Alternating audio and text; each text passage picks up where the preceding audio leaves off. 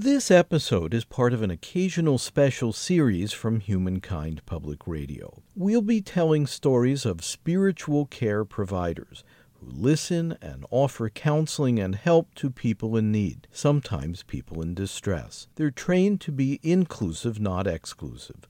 We hope you enjoy these stories and let us know how we're doing. Please visit spiritualcarepodcast.org to hear more in this series and to take our quick survey. Thank you. This series is presented by Humankind Public Radio in association with the BTS Center, funding provided by the Henry Luce Foundation.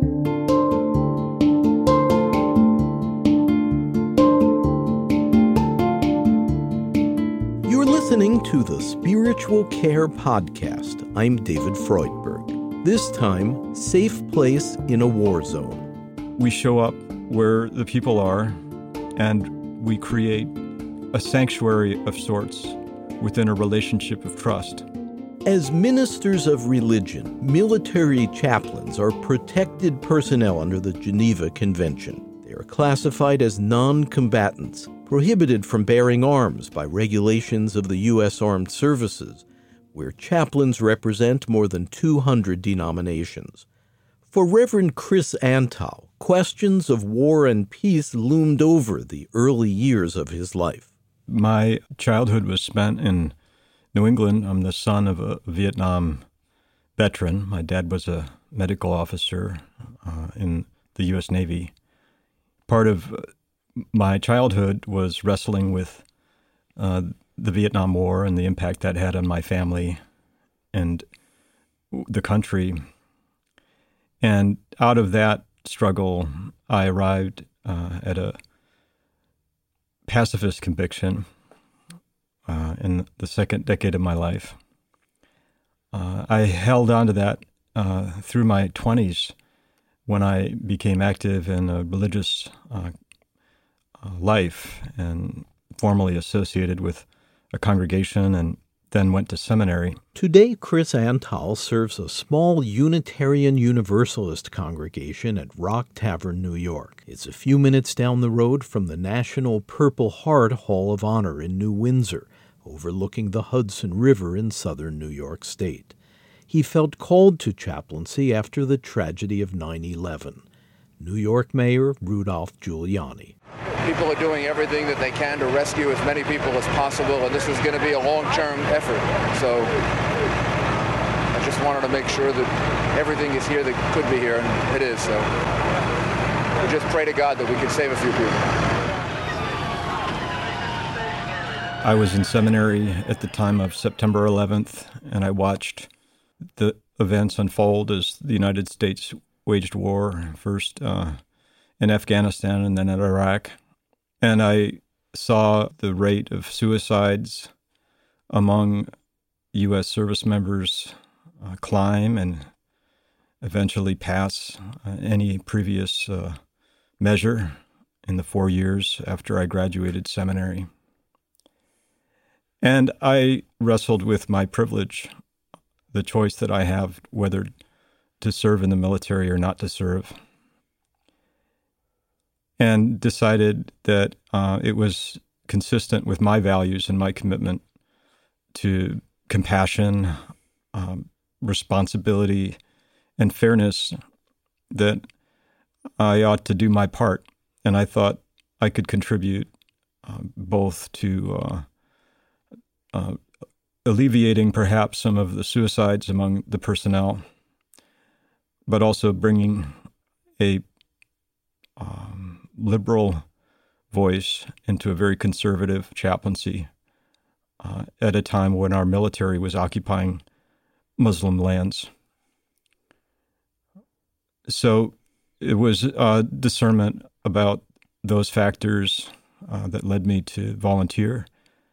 Um, I was endorsed by the Unitarian Universalist Association um, at a time when don't Ask, Don't Tell was on the cusp of repeal, created a big controversy in the military chaplains corps. But I was representing a denomination that's open and affirming. Uh, and it seemed an appropriate time for a minister like myself to enter the military. So you said that you wanted to bring a liberal voice into that atmosphere. What was that liberal voice? Well, as a military chaplain and officer, we take an oath to protect and defend the Constitution. And for me, as a chaplain in particular, that meant the free exercise and no establishment of religion, a commitment to a pluralistic institution. And uh, from the outside of the military, I had seen concerning indications from the commander in chief on down of uh, uh, religious language that could be construed to frame our conflict as almost a holy war against Islam by a Christian army. And I found that terrifying, quite frankly. So uh, the liberal voice uh, was, for me, first and foremost, a commitment to pluralism and the acceptance of diversity of religious faith and also no religious faith within the military. And uh, a message of uh, inclusiveness and acceptance, and certainly of no establishment of religion. Chris Antal first joined the New York National Guard in 2008. Within a year, the Army called him up. He was ordained in 2011, then mobilized for deployment to Afghanistan in 2012. Before departing, his congregation held a special service with prayers for his well being on a distant, dangerous assignment. Reverend Antal was a chaplain in the Signal Corps at Kandahar Air Base in southeast Afghanistan. His duties as chaplain were to nurture the living, care for the wounded, and honor the dead in what's called a dignified transfer ceremony. Throughout, he tried to remain faithful to his social convictions. With regards to the repeal of Don't Ask, Don't Tell, I was a lonely voice in the chaplain corps when I was uh, public, open, and affirming of uh, same sex marriages in the military uh, I even officiated same sex weddings. And uh, I found myself uh, alone often and in some cases targeted because of that stand. By fellow chaplains? In some cases, yes. One called me poison to the chaplain corps. How did you feel about that? Well, I was hurt. Uh, I was scared because I was a low ranking officer, and this was coming from a, a major, actually. As far as the uh, other piece uh, of um, no establishment, free exercise, again, there um, was an atmosphere of, in some cases, hostility. Uh, the story of James Yee, Chaplain Yee, who was a Muslim chaplain, imprisoned on charges of espionage, later totally vindicated, uh, was fresh in my mind. And I would say it was part of my discernment and sense of call that as a minister representing the tradition of that I do represent, which has a deep and long-standing commitment to free exercise of religion, that uh, I could contribute to um, what the military was recognizing as an emerging role for chaplains in Iraq and Afghanistan, which was religious leader liaison, faith based engagement with indigenous religious leaders, sheikhs, and imams. And that kind of ministry and that work sounded exciting to me. It was consistent with my commitment to peace building.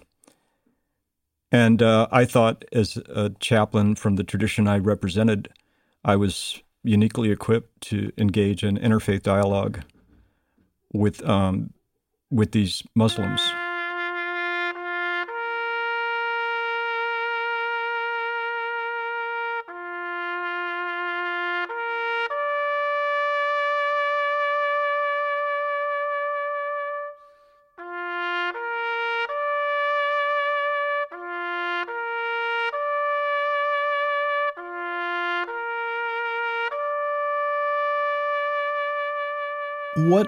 Was it like to be a spiritual presence in a war zone? Well, it was a a gift. uh, on the one hand, um, and I guess in the same gift there was um, beauty and tragedy. I found beauty in the encounter of human beings and all their strengths and weaknesses. And the tragedy was in the death and what I would consider, in, in some cases, uh, needless and unnecessary death. And there's there was beauty in the mourning and in the sadness and in the ritual around the death and in the grief. Um, but there was also tragedy in the waste and the tremendous waste that I, I witnessed. Waste of human life. Waste uh, of human life and um, resources, uh, huge amounts of money spent, equipment purchased. Um, but I was challenged with the question why and for what. And that question came to me from the people I was serving as the chaplain in, in most cases. I didn't have the, the answer. The soldiers were wrestling with why? What are we doing here? I heard that more than once. It's a question that I'd asked myself, and uh, perhaps because of my uh, orientation, where I'm coming from, we are a denomination that asks a lot of questions and doesn't offer a whole lot of answers. So we're able to sit with ambiguity pretty well and hold uncertainty. So uh, I thought that quality made me a better chaplain in this circumstance. That I wasn't the chaplain who was going to give the uh, the army answer uh, or the the religious answer, even per se, which I know some of the other chaplains would give. Um, so uh, I was able to sit and hold the uncertainty and uh, and hang out in that pretty uncomfortable place. And is that because you felt that to best spiritually care for the soldiers, it was appropriate to withhold a definitive answer to that question? Spiritual care for me is a lot about being a companion with people in their distress and um, connecting people to their own resources to navigate through that distress. If you ask a, my commander or other commanders uh, in the military how they understand the role of the chaplain in that setting, you would probably get a very different answer. That right. the chaplain is there to be a combat multiplier and to make the soldiers feel good about the mission. I never saw spiritual care about as about helping anyone feel good. The spiritual care is for me about living well. And living well means for me at times holding appropriate pain, including moral pain, like guilt and regret. Did you hear from soldiers guilt and regret? I did. Was that hard for you? That was hard for me, but that was part of the beauty was to be able to be a safe place for people in a war zone where they could be fully human and stay in touch with those threads of our humanity. And I think guilt is a beautiful moral emotion that is a reminder that we are moral beings and that we have a conscience and that conscience hurts. It ought to hurt when we're involved in behavior that causes harm to others. So, when you say that part of your objective was to establish a safe place where people could go through some of those difficult feelings, what does it mean to establish a safe place in obviously an unsafe place, namely a war zone? Well, that's uh, what we might call in the chaplaincy a ministry of presence.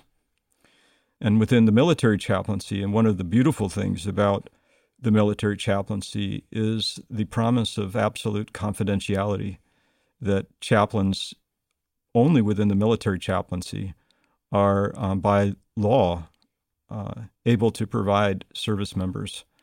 Uh, and what is shared within that relationship of trust uh, is um, um, privileged communication and it's sacred speech.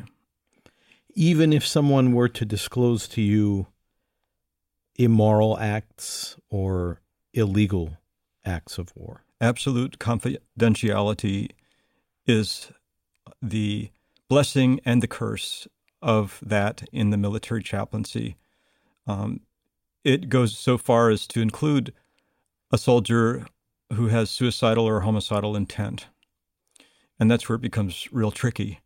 Discretion is essential to providing spiritual support in most any context, especially for service members being counseled and guided through sometimes agonizing heartache, who may be experiencing profound psychological, social, and spiritual trauma, and who may be haunted by the fundamental human question of why.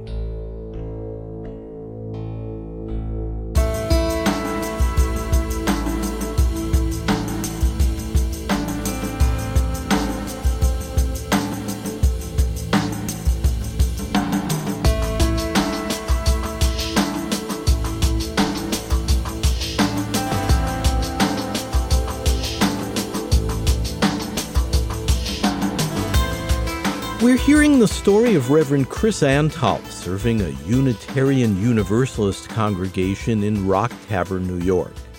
He also served as a U.S. Army chaplain at the Kandahar Air Base in Afghanistan, beginning in 2012. You're listening to the Spiritual Care Podcast. I'm David Freudberg. To learn more and to access additional episodes of this podcast, along with other resources, please visit spiritualcarepodcast.org.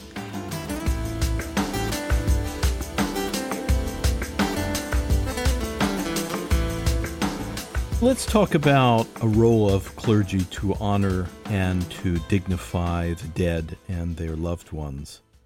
In war, there are dead on both sides of a conflict. How does a chaplain in the armed services of one side the United States, see the fact of loss on the opposing side? I can only really speak for this chaplain. Uh, uh, I can tell you that uh, according to the Army doctrine of honoring the dead and the training that I received at Fort Jackson at the chaplain school and a couple other schoolhouses I went to, uh, that was very narrowly interpreted to apply to the dead U.S. service members, that we honor the dead U.S. service members. However, uh, I um, belong to a religious community that covenants to affirm and promote the inherent worth and dignity of every person. And I, I believe that all human life is precious and that the lives of U.S. citizens is no more precious than the lives of Afghans or Iraqis or anyone, anywhere.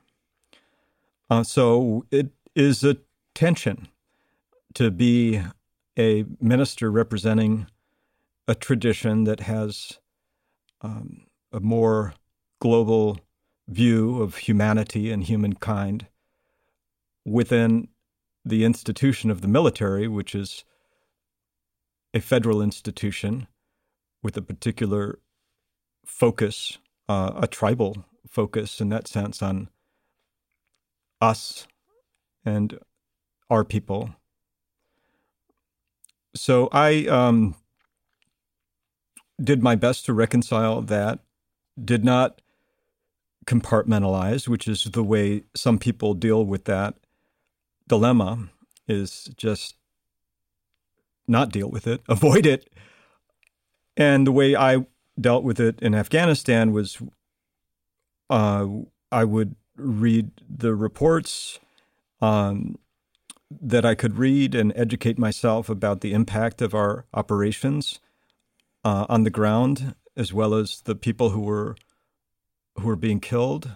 Uh, and where possible, I would look for names, uh, especially when it was children or uh, people that were um, so-called collateral damage. Uh, we would bring those to the service and read those names along with the names of the U.S service members who had died, we had candles. We would light memorial candles. Why was it significant to seek out and read aloud the names of people on the so called other side who were harmed? Well, it's going back to the work of spiritual care and um, the uh, uh, spiritual danger of dehumanizing the other, um, which um, is often part of military culture the dehumanization of the other the the so-called enemy the so-called enemy and dehumanization by the use of uh, derogatory euphemistic language. And it's not unique to the United States. It's not unique to the Afghan and Iraq war. It's it goes way back. Psychologically the studies indicate you know that it in order to kill our own species, uh, that kind of dehumanization is a self protective mechanism to allow us to do a dirty job.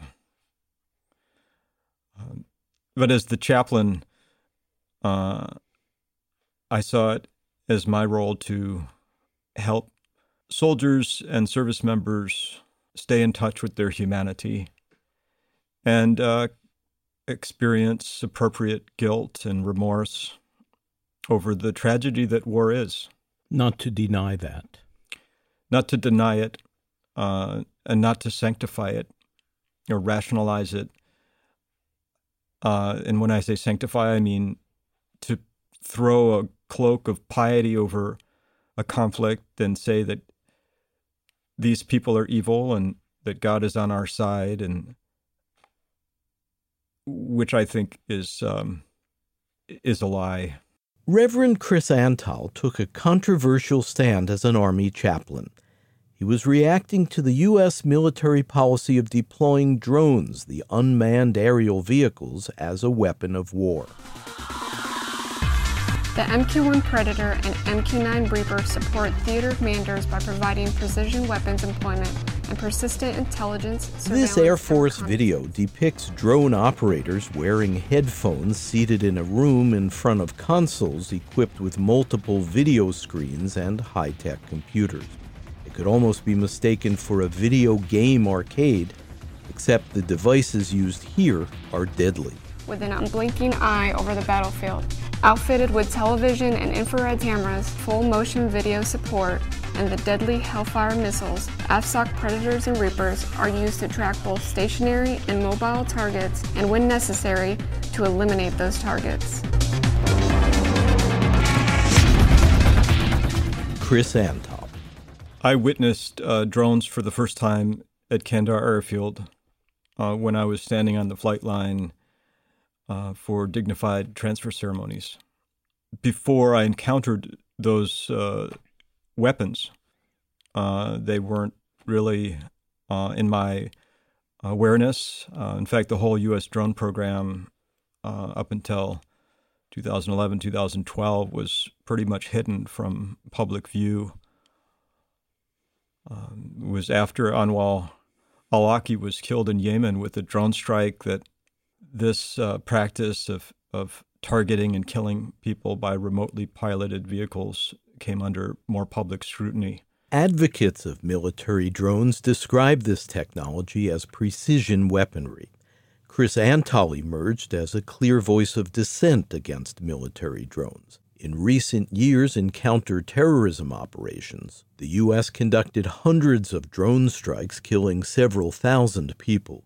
Depending on how they're counted, Estimates of civilian casualties range from 4 to 11 percent of those killed.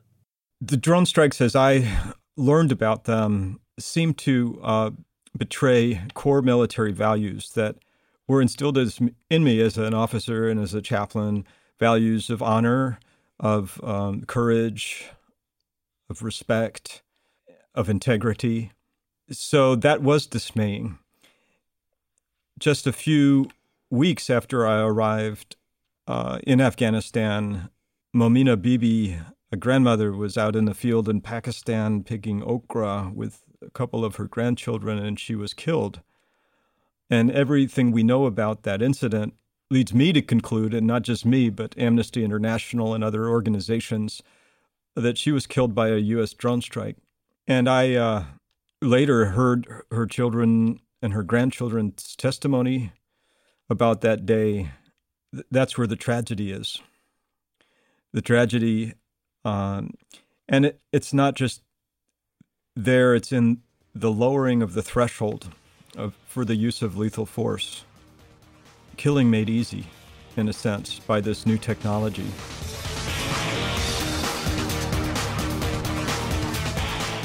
There's a kill chain that goes back to uh, drone operators in a command center, typically uh, in the United States, uh, and that it's um, often through signals intelligence and high speed fiber optic cables that uh, video feed is transmitted to these drone operators. Um, and uh, decisions are made to kill. Uh, and um, what is most disturbing to me as uh, and it was to me as a chaplain uh, in the military was seeing uh, this kind of killing going on and feeling powerless to have any influence over it. Did you have occasion to interact directly with any of the drone operators? Only after I came back and started to uh, be active in lobbying uh, for policy changes. I started to speak out and attend conferences. And in those contexts, I encountered other people who had been in the service and also some people who were drone operators and uh, sensor operators. A number of service members who operated drones have suffered effects of post traumatic stress, even though they were seated before video consoles sometimes thousands of miles from where a strike actually occurred. The live video feeds would show the human targets, although often at a distance. Operators watched as body parts flew, and sometimes families then rushed to pick up their loved ones. A Pentagon study in 2013 found that those piloting the drones suffered depression and anxiety at rates comparable to those of pilots flying manned aircraft. And this sometimes enters the realm of moral injury, to which chaplains are especially sensitive. Reverend Chris Antal. Moral injury is a construct that uh, has emerged out of the care of veterans uh, in the Department of Veterans Affairs, first from the mental health professionals of psychiatrists and psychologists, but it's become a construct that has brought chaplains and mental health practitioners together. And I think that uh, captures well the distress of many of the people in the drone program. Moral injury is defined as a betrayal of what's right, or of perpetrating, failing to prevent, or bearing witness to acts that violate core values. As his conscience was stirred about the use of weaponized drones, Chris Antal did some soul searching. He concluded that he had an obligation to express dissent, often a considerable risk in the military environment. I decided uh, it was my prerogative as a religious leader to speak about my moral concerns about the way the U.S. was conducting warfare with the targeted drones in the context of my religious service uh, at Kandahar Airfield, uh, which I did. And um, perhaps uh, I was naive, but I, I, responded to a request from my denomination to share the text of my, my sermon, and, uh, and I did, and it was posted on my denomination's website. That was soon uh, uncovered uh, by the command. I was put under investigation. I was subjected to an Article 15.6 investigation, eventually uh, reprimanded with a general officer memorandum of reprimand for politically inflammatory speech. He described it as a difficult ordeal. Reverend Antal then appealed marshaling support letters from theologians, military chaplains who had previously served, and other veterans. After a congressional inquiry, the chief chaplain's office in the Pentagon actually promoted Antal, who was then reassigned in 2013. Chris Antal hoped the drone policy would change, but grew discouraged, and in 2016 resigned his commission as a chaplain in the Army Reserve and received an honorable discharge. Here he reads from his controversial words. This was from a sermon uh, called A Veterans Day Confession for America, which I gave on a Sunday morning on Veterans Day, uh, 2012, in Kandahar. Most merciful God, we confess that we have sinned against you in thought, word, and deed, by what we have done and what we have left undone. We have made war entertainment, enjoying box seats in the carnival of death, consuming violence, turning tragedy into games, raising our children to kill without remorse. We have morally disengaged, outsourcing our killing to the 1%, forgetting they follow our orders. The blood they shed is on our hands too.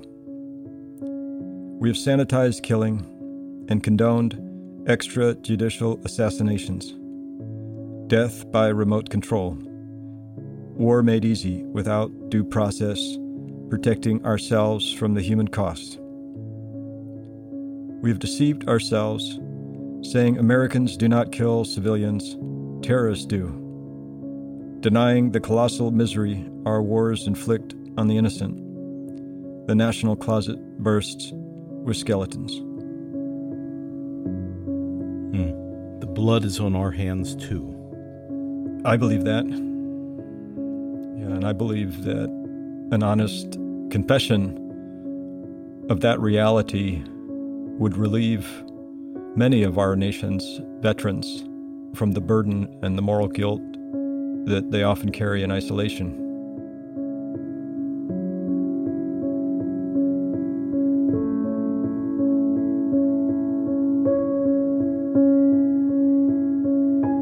You're listening to the Spiritual Care Podcast. I'm David Freudberg. Studio recording by Noel Flatt.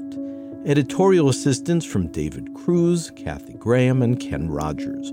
Webmaster Brian K. Johnson. Special thanks to WGBH Boston, WHYY Philadelphia, to Connie Goldman and Tony Buck.